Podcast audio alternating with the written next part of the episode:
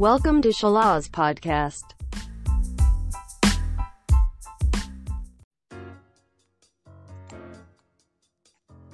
Assalamualaikum warahmatullahi wabarakatuh. Alhamdulillah jumpa lagi dengan saya host Pipit di episode Tips Edukasi Salas Podcast. Sebelumnya saya mau nyapa dulu nih. Hai hai hai sahabat Salas Podcast di mana pun berada. Semoga selalu dalam keadaan sehat dan bahagia ya. Nah, kali ini akan melanjutkan episode sebelumnya yaitu tips edukasi tentang manajemen keuangan ala anak kos. Nah, gimana nih? Pastinya Sobat Sales Podcast banyak yang jadi anak kos ya. Baik itu anak kos yang sudah bekerja ataupun yang masih kuliah. Nah, kali ini Pipit uh, mengundang salah satu teman yang biasa mengisi Sales Podcast juga. Semoga Sobat Sales Podcast tidak bosan gitu ya. Nah, mungkin kita sapa dulu. Halo, uh, apa kabar Mas Angga? Halo, apa kabar juga Kak Pipit? Ya, Alhamdulillah baik. Ini gimana sudah siap untuk sharing kali ini dengan Sobat Sales Podcast? Bo. Oke, nggak usah perkenalan ya, karena Mas Angga ini kan sudah kenal sama Sobat Sales Podcast. Biasa ngisi di episode Sales Podcast juga. Oke, uh, mungkin Mas Angga bisa cerita dulu nih pengalaman pertama jadi anak kos. Nah, soalnya kan ini uh, tema kali ini manajemen keuangan ala anak kos. Nah, mungkin uh, pengal cerita pengalamannya dulu nih selama jadi anak kos gitu. Gimana? Oh, siap, siap. Uh, jadi dulu itu waktu saya pertama kali jadi anak kos itu hal yang pertama uh, saya siapkan itu adalah modal awal jadi uh, menjadi anak kos pun juga harus memiliki modal awal ya, bukan hanya orang yang akan membuka sebuah usaha saja seperti itu. Setelah itu baru mencari sebuah uh, pekerjaan di mana setidaknya pekerjaan itu cukup untuk menutupi uang kos dan uh, kuliah pada saat itu awal-awalnya seperti itu kami Oke. Jadi Mas Angga ini mulai jadi anak kos sejak kapan Mas? Uh, saya sudah jadi anak kos sejak tahun 2013 sebenarnya. Cuma mulai jadi anak kos sambil kuliah itu di tahun 2014-nya. Nah, tadi uh, hal apa saja sih sebenarnya yang harus dipersiapkan jadi anak kos itu mungkin ya selain yang tadi disebutkan eh, hal-hal uh, yang harus dipersiapkan lainnya apa aja? Untuk hal-hal untuk pribadi sendiri sih sebaiknya jangan terlalu banyak untuk membawa barang-barang ya untuk awal-awal untuk menjadi anak kos tersebut karena biasanya kita itu untuk awal-awal akan mencari uh, tempat kos atau penginapan itu yang terjangkau. Seperti hanya di daerah Surabaya sendiri itu masih kita uh, temui itu harga kos per bulannya itu 250.000 itu masih ada. Dan paling mahalnya itu sekitar 350.000. Itu di kota besar pun ya, itu masih ada. Soalnya yang mahal itu sebenarnya bukan kotanya sih ya bukan soal maju tidaknya kota cuma gengsinya kita saja karena kalau anggapan saya itu kos itu kan hanya tempat peristirahatan gitu ya tempat tinggal yang jadi tidak perlu bawa banyak-banyak barang namun bawalah eh, hal-hal uh, apa saja yang kalian butuhkan jadi supaya lebih efisien nantinya dan tata rapi seperti itu Kak Bibi. Oke. Nah, bicara tentang keuangan nih. Nah, gimana cara Mas Angga punya tips-tips enggak cara mengatur keuangan jadi anak kos nih? Apalagi kalau misalnya anak kos yang masih belum mandiri ya, yang masih dikirim oleh orang tua dari rumah gitu. Nah, itu gimana tips-tipsnya? Sebenarnya untuk uh, tips untuk keuangan sendiri ini kan uh, juga banyak ya dibahas oleh banyak Kalau yang saya pribadi biasanya itu uh, saya bagi saya bagi untuk uh, pendapatan yang misalkan saya dapatkan. Yang terpenting itu pendapatannya itu konsisten ya. Kalau misalkan pendapatan tidak konsisten nanti beda lagi cara pengaturannya. Hal pertama yang dipersiapkan itu adalah dana tabung. Yang pertama itu dana tabung. Jadi jangan biasakan teman-teman itu menabung sesuatu hal itu dari sisa. Dari sisa setelah kalian misalkan nih, biasanya kan orang-orang itu kan misalkan baru gajian tuh kan ya atau enggak baru dikirimi uang tuh. Mereka adalah memberi kebutuhan biasanya memberi apa yang mereka ingin. Dan nanti ketika semuanya sudah tercukupi, sisanya barulah ditabung. Sebenarnya hal ini yang bisa dikategorikan sesuatu hal yang salah. Harusnya kita sisihkan dulu apa yang kita tabung, baru sisanya kita bisa gunakan untuk uh, yang lainnya seperti itu. Jadi utamakan untuk menabungnya. Bahkan untuk menabungnya pun menabung sendiri pun di zaman sekarang sendiri uh, sudah banyak uh, para anak-anak kos ataupun orang-orang di luar sana itu mereka mengalihkan nabung itu ke investasi saat ini. Karena menabung sebenarnya bukan menambah uang, tapi mengurangi. Contoh sederhananya misalkan, jika tabungan kita itu satu di bawah satu juta di rekening setiap bulan akan berkurang sejumlah 7.600.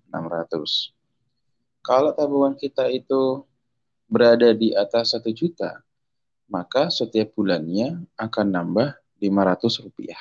Eh, 300 sampai 500 rupiah. Seperti itu. Beda cerita.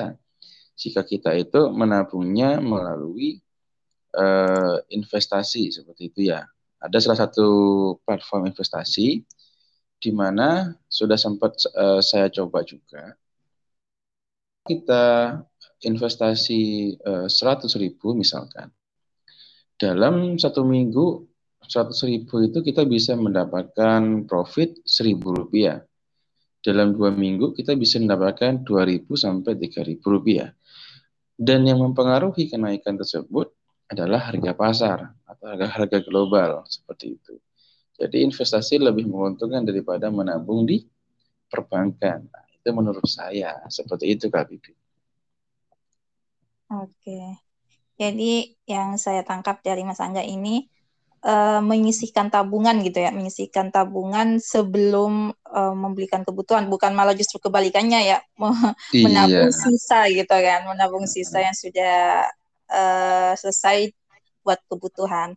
Nah, iya. kalau menurut Mas Angga nih, hmm, sebenarnya gimana sih uh, seharusnya kehidupan anak kos itu untuk ke manage keuangan terkait dengan uh, kebutuhan kita? Kan kebanyakan ada yang mungkin hedon gitu kan ya.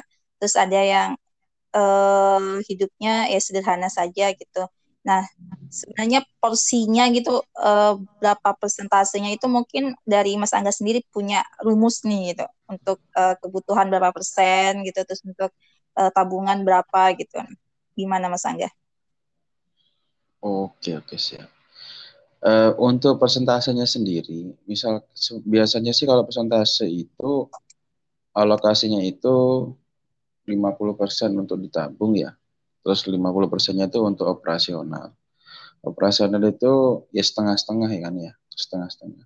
Sebenarnya persentase sendiri itu juga bergantung dengan uh, berapa sih pendapatan kalian gitu. Kita hampir sama kalau saya kalau saya main metodenya itu 50-50 ya. Ada juga yang menggunakan metode itu 30% ditabung, 70%-nya itu digunakan. Ada juga yang memecah ke beberapa eh, bagian. Kayak eh, apa namanya? Yang pertama itu 30 30% untuk investasi, 20% untuk dana darurat. Atau ada juga yang dibalik terus juga sisanya menjadi kebutuhan. Jadi intinya itu setengah daripada gaji itu harus dikelola seperti itu. disimpan atau dikelola. Jadi itu cara teramannya. Terlebih lagi, kita juga harus dana darurat gitu. Biasanya dana darurat ini disimpannya tuh anggap aja tuh tabungan kedua. Namun dengan nominal yang lebih tinggi gitu. Karena yang namanya dana darurat kan dana yang kita tidak pernah tahu ya uh, akan dibutuhkan kapan dan berapa jumlahnya seperti itu. Beda dengan tabungan. Kalau tabungan kita kan sudah sudah ada targetan berapa yang kita capai dan akan dipergunakan untuk apa. Jadi saran saya buat teman-teman sendiri untuk menghindari hal-hal krisis, sebaiknya teman-teman juga mempertimbangkan tentang uh, tabungan kedua atau dana darurat, di mana jumlahnya harus lebih besar daripada dana tabungan seperti itu. Mungkin itu sih dari saya KPP. Oke, jadi intinya juga harus punya uh, dana darurat ya, karena pasti iya. itu dibutuhkan suatu saat nanti. Jadi kita nggak kebingungan gitu. Kalau misalnya ada suatu hal atau yang urgent. Nah, terus eh, gimana cara kita mengelola keuangan agar eh, hidup lebih hemat gitu. Jadi menyesuaikan dengan kebutuhan bukan keinginan. Karena kebanyakan kan anak kos itu ini ya kalau sudah pegang uang itu uh, beli sesuatu itu bukan karena kebutuhan tapi karena keinginan juga gitu. Nah, itu gimana cara ngatasinya, Mas? Biasanya sih uh, sikap seperti itu tuh seperti yang sikap hedon gitu ya. Iya. Uh, itu sendiri mereka terlalu terpengaruhi dengan gaya hidup ya, gengsi. Sebenarnya kan di kota mana pun itu tidak ada istilah namanya tuh lebih mahal di kota ini, lebih murah di kota itu. Sebenarnya sih nggak ada hal seperti itu. Yang ada itu eh, kalian itu mencoba menyesuaikan dengan teman kalian itu biasanya. Seperti contoh nih diajak nongkrong ke mana gitu kan dia misalkan ke kafe gitu kan. Padahal kemampuan kalian tuh hanya di warungan gitu kan ya di warungan. Jadinya kalian kan seolah-olah kan memaksakan tuh supaya sama sama teman-temannya ya. Biasanya kalian itu nongkrongnya ngeluarin lima ribu jadi ngeluarin sepuluh ribu jadi ngeluarin dua puluh ribu. Nah, Hal inilah yang jikalau terjadi berulang-ulang, maka akan menjadi sebuah habit. Habitnya kenapa? Ya, karena kitanya sendiri sebenarnya, bukan karena apa namanya tempatnya yang mahal. Ya saran saya sih ketika kalian itu eh, apa namanya memiliki tujuan atau Eh, kebiasaannya itu tidak seperti orang lain itu kalian jangan memaksakan diri. Ada kalanya kalian tuh menolak.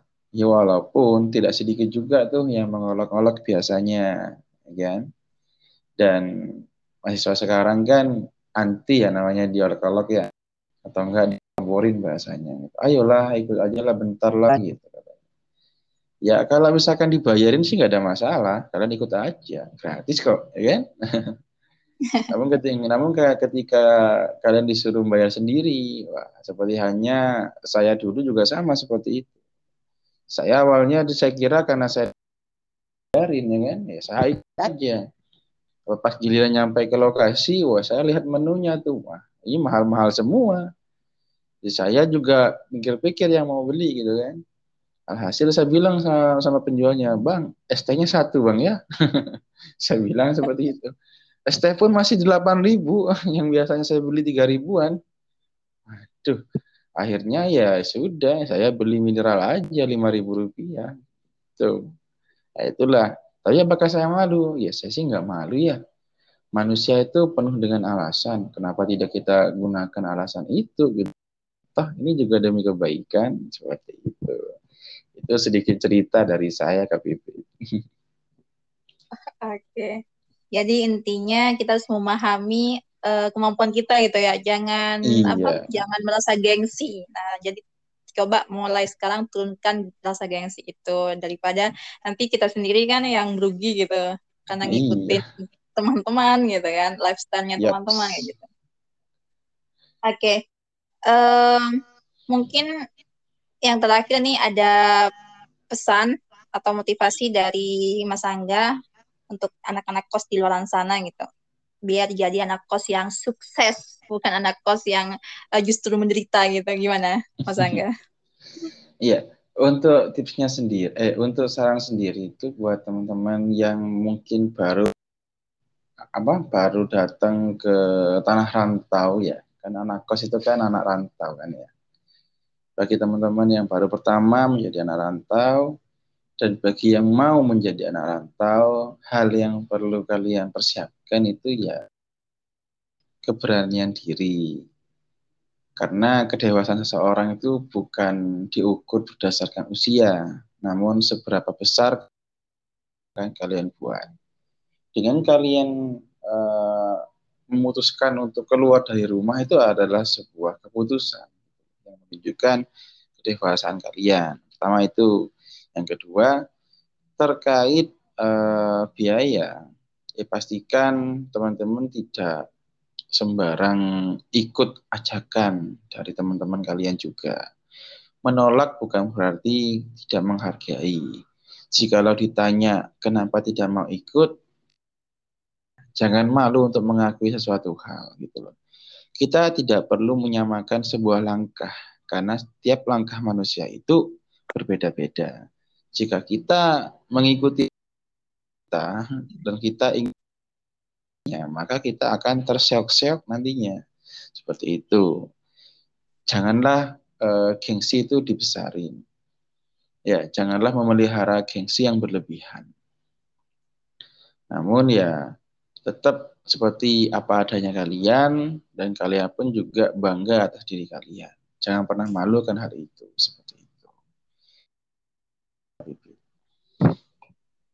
Oke, terima kasih banyak Mas Angga. Mungkin sebelum saya tutup, saya simpulkan ya dari uh, sharing Mas Angga dari tadi nih tentang tips uh, kehidupan dan manajemen ala manajemen keuangan ala nakos. Nah, mungkin yang pertama sobat uh, harus persiapkan uh, pastinya dalam modal dan juga um, mengenal lingkungan sekitar ya pastinya. Jangan terlalu iya. uh, apa ya jangan terlalu over jadi anak kos tiba-tiba langsung semuanya diborong mungkin ya ke ke tempat kos gitu.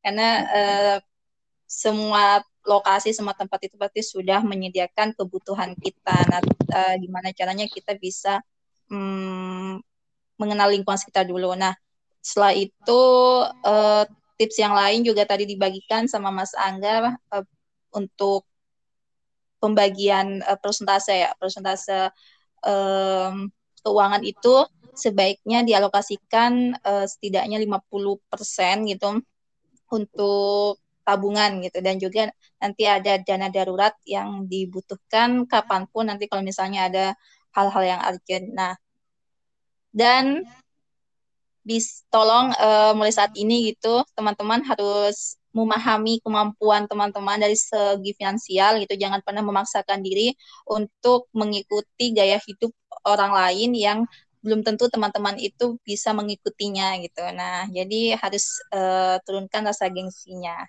mungkin itu sih yang tips-tips yang bisa dibagikan oleh Mas Angga dan semoga tipsnya bermanfaat dan tetap menginspirasi. Sekali lagi saya ucapkan terima kasih banyak ya Mas Angga atas sharing pada kali ini. Oke, siap, siap. Oke, mungkin cukup sekian. Dan bagi Sobat Salas Podcast yang punya saran atau kritik, uh, bisa mengirimkan ke IG Salascom atau IG yang kedua Salas Official. Nah, cukup sekian. Saya Pipit, izin pamit undur diri dan sampai ketemu lagi di episode selanjutnya. Assalamualaikum warahmatullahi wabarakatuh.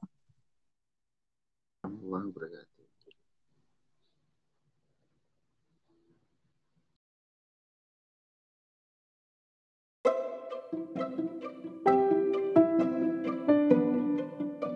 To be continued.